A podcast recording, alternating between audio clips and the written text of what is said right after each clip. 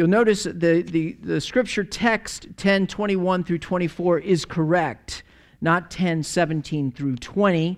That was from the week before. So don't worry about that. Let's look at the text Luke 10 21 through 24. Hear the word of the Lord. In that same hour, Jesus rejoiced in the Holy Spirit and said, I thank you, Father, Lord of heaven and earth, that you have hidden these things from the wise and understanding and revealed them to little children. Yes, Father, for such was your gracious will. All things have been handed over to me by my Father, and no one knows who the Son is except the Father, or who the Father is except the Son, and anyone to whom the Son chooses to reveal him. Then turning to the disciples, he said privately, Blessed are the eyes that see what you see. For I tell you that many prophets and kings desired to see what you see and did not see it, and to hear what you hear and did not hear it. The word of the Lord. Well, I need to inform you, in case you see any bizarre behavior from your pastor, that I am plain hurt today. Uh, I have a pinched nerve in my back and uh, and some say it's from lifting many uh, thousands of pounds of stone as I'm making a masonry furnace. I say poppycock to that. Nonetheless, something has happened, and so um, I am.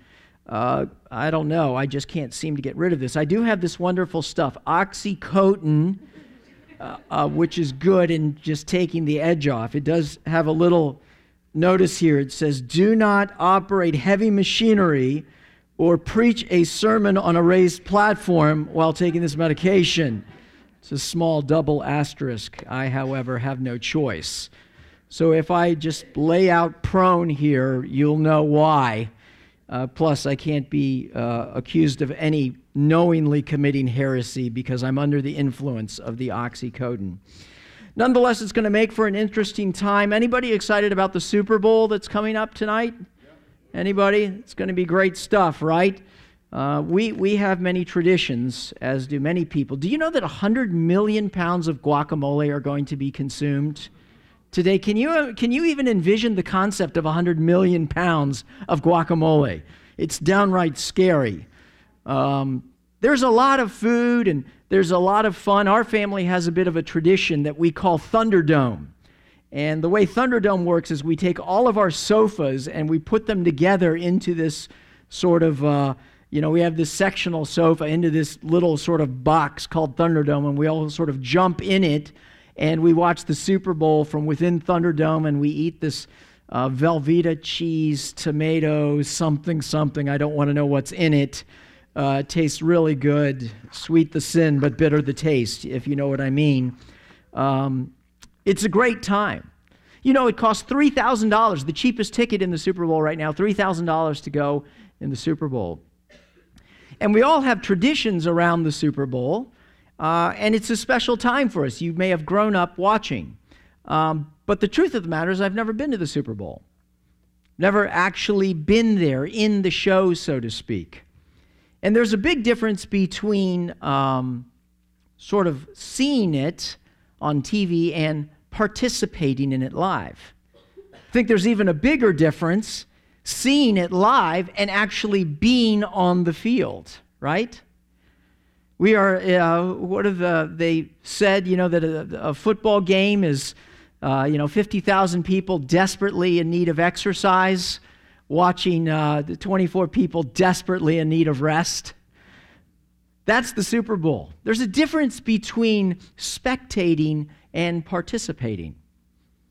I think that can be said for religion as well, don't you? It's easy to, part- uh, to spectate into the world of Christianity. But as we look at this passage, we discover that Jesus has never been about people spectating, He's been about people participating. There's a great difference between spectating and participating. And as we look at this passage, we see that Jesus Christ has called us to be in the game. Not to know about God the Father, but actually to know God the Father. Not to think about some future time where you'll be able to understand and know God, but rather that the time has come now. And so, implicit in this passage is the challenge that Jesus gives to us. What is it that you want? Yes, Thunderdome is a lot of fun, and seeing the game from afar is very interesting. But I have not come to bring you God the Father to be beheld from, from afar, but rather a God the Father to know intimately as I know him. I've come to reveal my Father to you. Enter into relationship. And so that's what we're going to talk about today. Are we going to be spectators or participators? The disciples, these 12 people, this unlikely team, if you will, of rejects, God called to participate. And they came close and they saw God and they were never the same.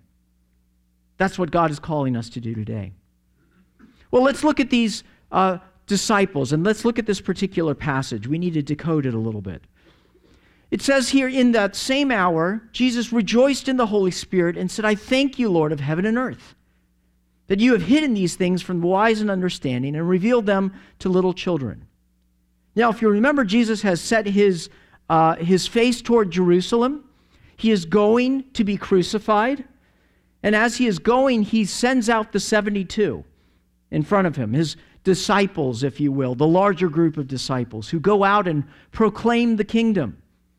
And they come back and they discuss how the Spirit has worked in miraculous ways. And Jesus says, I saw Satan fall from the sky. But rejoice not that the Spirit submit to you, but rather rejoice that your names are written in the book of life. And so Jesus then says, I rejoice in the Holy Spirit that you have hidden these things from the wise and understanding. Now we have to ask the question what are these things that have been hidden? In order to understand that, we need to answer the question who are the little children? Because that's who these things have been revealed to.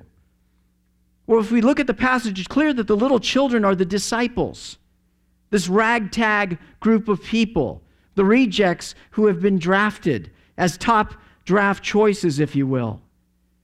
These little children, they have heard the gospel and they have believed. It's interesting when you look at these people tax collectors, zealots, small businessmen. They're not the wise and the learned according to the scriptures. And in fact, we discovered that they did not actually discover the truth. It's Jesus who went to them and said, Follow me. They were just tending their nets or collecting change at the tax collector's booth. Rather, Jesus has revealed to them the truth. And throughout the book of Luke, we discover something very interesting that the gospel and the kingdom of God works different than the kingdom of man. Who is it that God chooses to bear the Son of God? The Queen of Sheba? The most beautiful of all people? No, a pregnant 14 year old teenager named Mary. It's Mary who's exalted above all. Jesus' message has been The Spirit of the Lord is on me because he has anointed me to preach good news to the poor. He has sent me to proclaim freedom for the prisoners the message of the gospel has been for the outcast, the person who doesn't get it, the person who does not get to attend the seminars and be in the close place where they can get the privileged access to the truth. No, Jesus has said, I praise you, Father, for you have hidden these things from the wise and understanding, and you revealed them to these little children.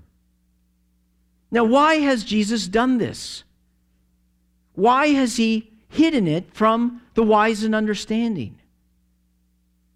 The wise and understanding, if we look at the scriptures, really aren't interested in the message of the gospel. Romans 1:21 says it this way, for know they knew God, they neither glorified him as God nor gave thanks to him. But their thinking became futile and their foolish hearts were darkened. Although they claimed to be wise, they became fools and exchanged the glory of the immortal God for images made to look like mortal man. See, although people claimed to be wise, although they knew God, quote unquote, they neither glorified him nor gave thanks to them. It's interesting how Jesus hides the gospel. We could almost accuse God, are you being unfair here by hiding the gospel? No, he hides it in full sight of these people. Because many want salvation, but they all want to save themselves.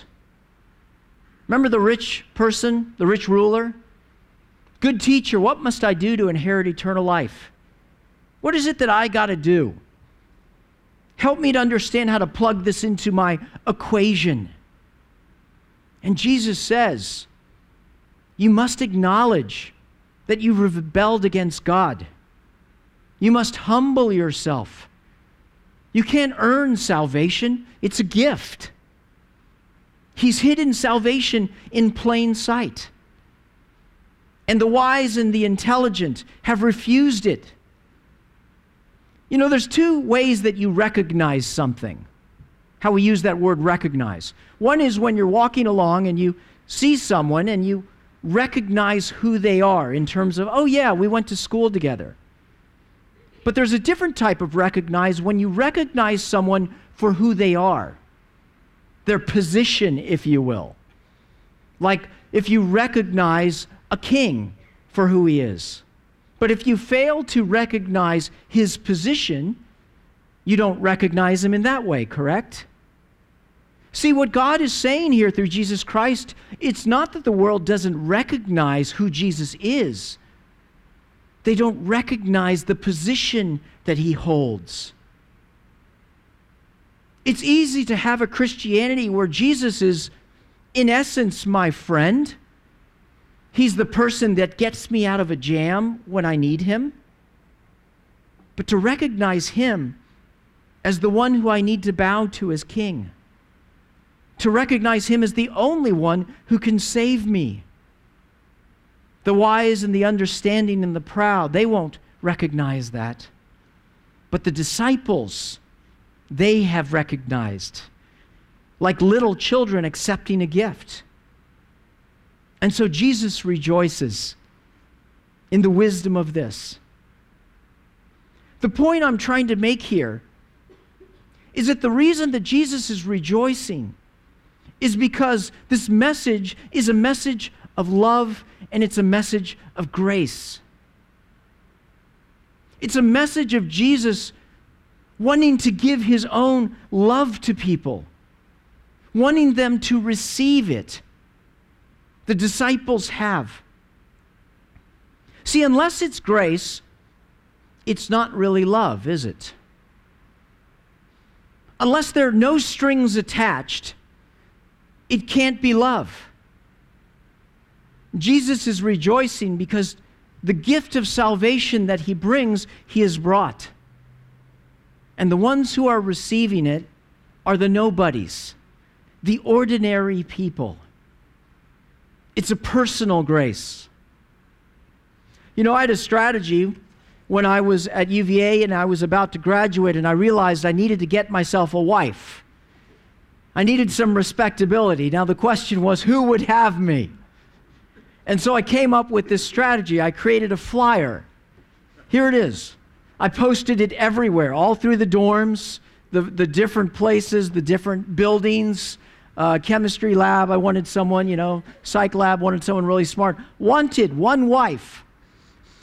I promise to love whoever chooses to love me. If you are looking for the love of your life, here I am. Just show up to my dorm room and proclaim your love for me. Qualifications needed, none whatsoever. I don't care about your personality or looks. Call 1 443, you're mine. Go Hoos.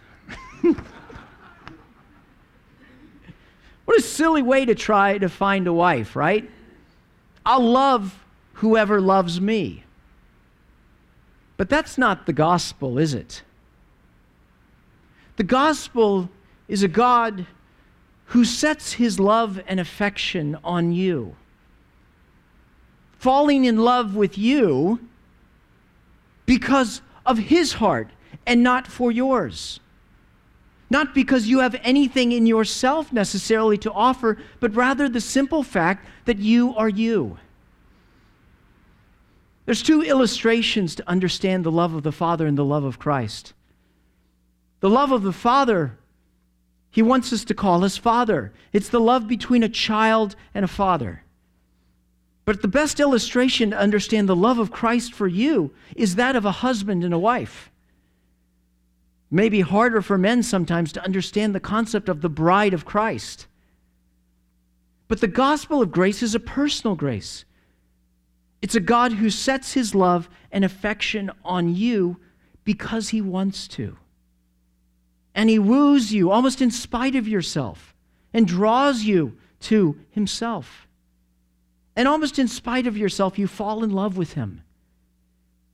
See, that's what Jesus is rejoicing and celebrating. I celebrate what's going on here because the people that have absolutely nothing to bring to the equation are recognizing and receiving the love that I have for them. This is the gospel that's going forth. You didn't find Christ. You didn't receive him because you had it all together and you were wiser. The reason you fell in love with him is because he fell in love with you first. And he found you. And that's what's going on. The gospel is going forth then and it's going forth now. And so the application point I want to give you is this to revel in the choosing that God has given to you. The truth of the matter is, we all want to be someone special. We want to be chosen. We want to be worthy. Worthy isn't the right word. We want to be special simply because of who we are, not because of what we have or what we do. This is precisely the reason why Jesus has come. It's a gospel of grace. And unless it's grace, it's not love. What are you proclaiming or asking, Do you love me? Will you consider me special? Is it this world? Look at my accomplishments. Look at what I bring to the table. Love me. Care for me. Is it somebody else? I love my wife. My wife loves me. But she can never take the place of God in my life. Until we experience the love and grace of God who comes and chooses us simply because he wants to, we'll never find peace in our life. But that's the message of the gospel no strings attached. The disciples, the little ones, recognize it. Have you? Jesus continues on. He says, All things have been handed over to me by my Father. And no one knows who the Son is except the Father or who the Father is except the Son, and anyone to whom the Son chooses to reveal him. Jesus Christ has come to reveal God. Hebrews 1 puts it this way In the past, God spoke to our forefathers through the prophets at many times and in various ways. But in these last days, he has spoken to us by his Son, whom he appointed heir heir of all things, and through whom he made the universe. See, Jesus has come to give specific, intimate knowledge of God the Father. It's natural, frankly, that it would be Jesus, wouldn't it? Because the Son, as Hebrews says, is the radiance of God's glory and the exact representation of his being. No one has ever seen God, John 1:18 says, but God the one and only, who is at the Father's side, has made him known. How can we really know what God thinks of us? how can we really know God? I can know a lot of things about God. In fact, before Jesus came, it's amazing the variety of different ways in which God spoke to people, right? Imagine seeing a voice in a burning bush. Imagine hearing a voice in the sky there at Mount Sinai as God spoke. God even spoke through a donkey, much like he does so today in this congregation. But you know, knowledge is different than relationship. I don't know if you've been paying attention to the political, uh, you know, candidates and the primaries and things going on, and you can read the paper, you can go to their websites, and you can learn their positions on a variety of different issues foreign policy, monetary policy, defense. It goes on and on and on. I can even know some of their stories, but I don't know them. The gospel, the revelation of Jesus Christ that He is giving right now and celebrating, moves us from a positional knowledge of God to a personal knowledge of God. Before Jesus Christ, there's many who knew about God, but nobody who knew Him in the way that Jesus knows Him. No one knows who the Son is except the Father, or who the Father is except the Son. One of my favorite passages in the Bible is John 17, where we overhear a prayer, Jesus just talking to the Father. And we see this intimacy, the Father and the Son, who have always been before the galaxies, before the planets, before light itself even existed, they were. The glory and the oneness that they had from the beginning of time. I can learn something about someone by speaking to one of their friends, but there is a difference when I go and I speak, when I learn about them from someone that knows them intimately. In fact, is them in a sense. Separate but equal. You want to spend time. Some of you never had a chance to know my son Mark, my oldest son Mark. I have three sons. But to know me in a way is to know him because of the mannerisms and the DNA that is in me. That you would see him. There's a relationship there, there's an intimacy and a fullness. And Jesus is saying that I have come to show love, the love of God the Father for you, but I've come to bring you to know His own love personally. Notice the theme of the Father and Son in this passage. You know, it actually mentions the Father five different times in these four verses Father, Father, Father. It mentions the Son three times Son and Father. See, this filial relationship Jesus is accentuating is identifying him as the one and the only one who is able to give the definite revelation of God's character and purpose. Nobody knows the Father except the Son and those whom the Son chooses to reveal to him. Jesus is rejoicing because within the gospel, he is creating the opportunity to know the Father as the Son knows the Father.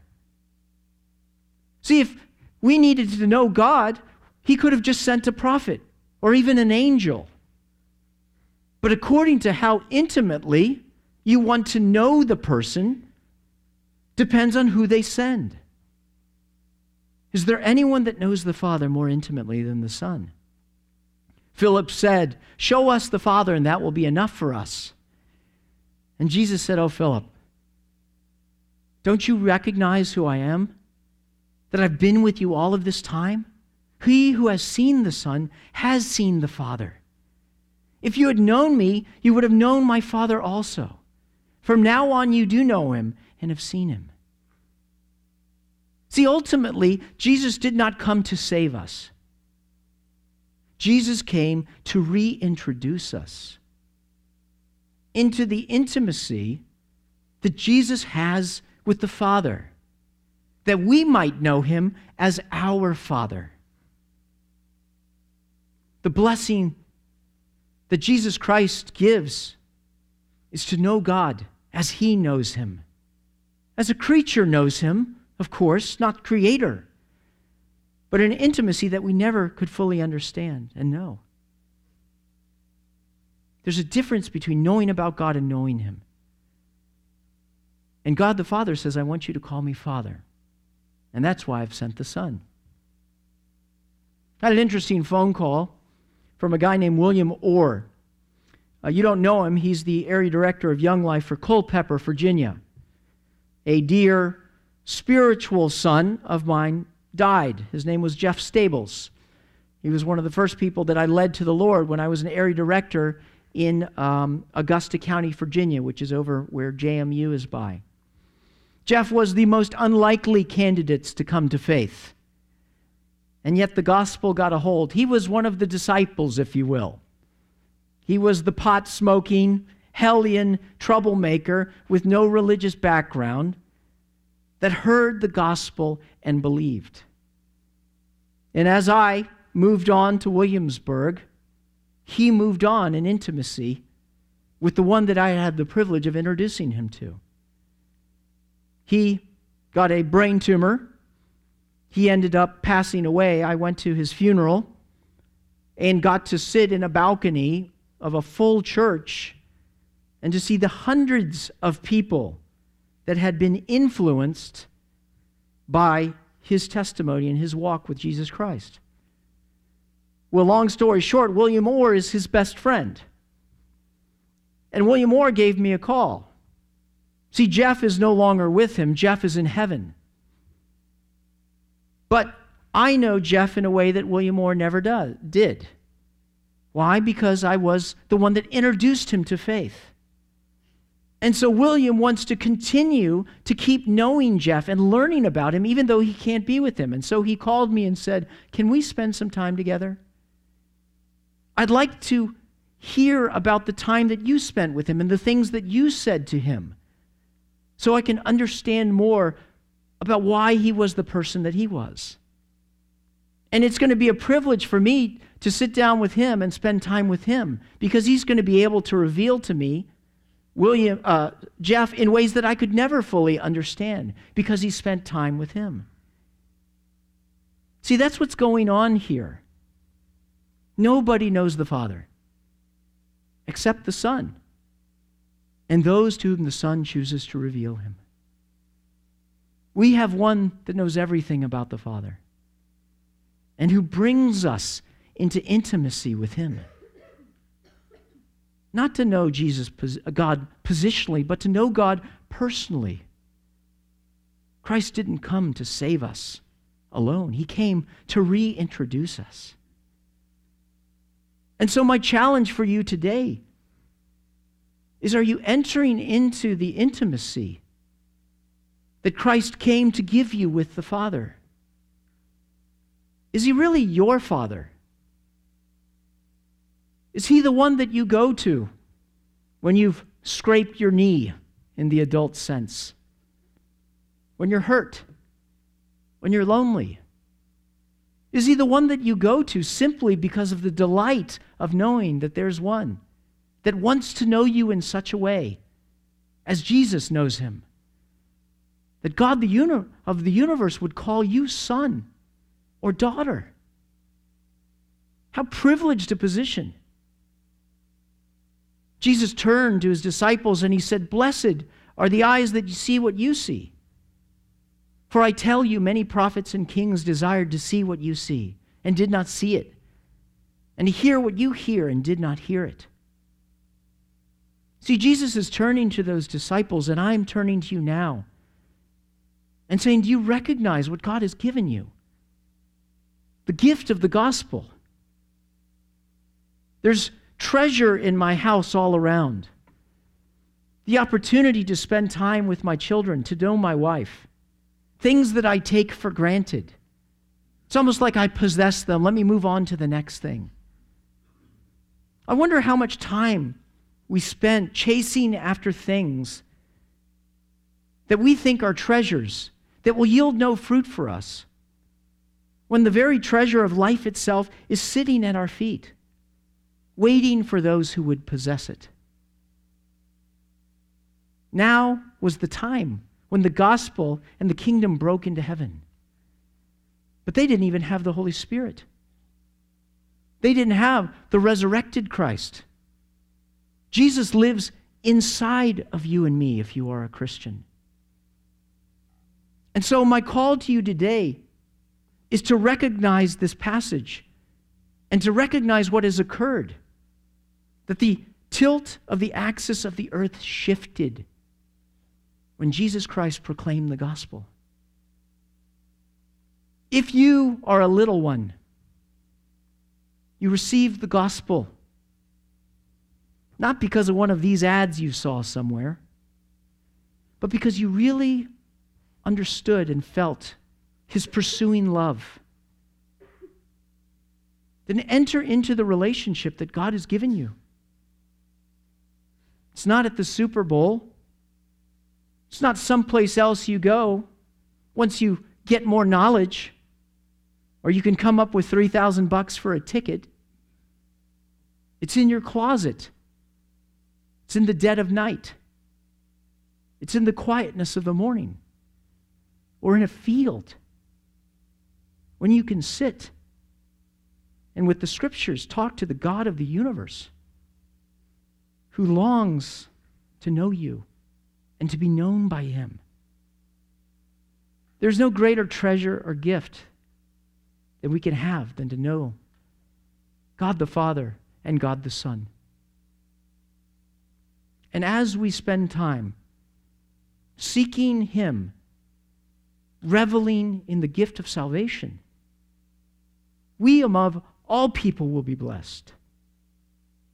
I don't have any new knowledge or information for you, but rather a call to recognize that which you have. And if you don't have it yet, to hear the cry of God who has come to you I want to love you. Receive my love. Enter into relationship. Come and know me. This may be one of the messiest sermons I ever preached. But love is messy. It's not a formula, three chords in the truth.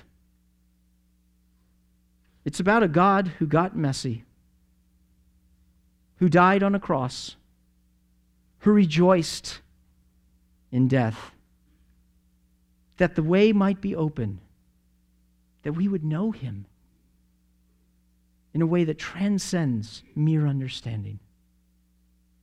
It's about relationship, it's about love, it's about grace. Don't miss it for the Super Bowl or whatever it is that's clamoring to you.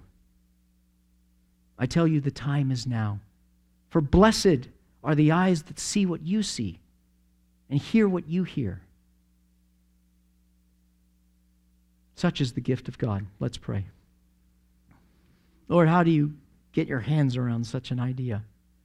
A concept that you would love us so much, Jesus, that you would come to earth and put on flesh and be willing to be killed and crucified. Lord, that your passion and love is so deep. Father, that you would want to know us in such a way that you would pursue us so recklessly. Lord, help us to rejoice in the gospel now, not in what is to come, but the hope of the glory of God that sits right in our lap. Help us not to run after other things, which are so foolish and childish and cheap compared to the treasure of knowing you. All of this I pray in Christ's name.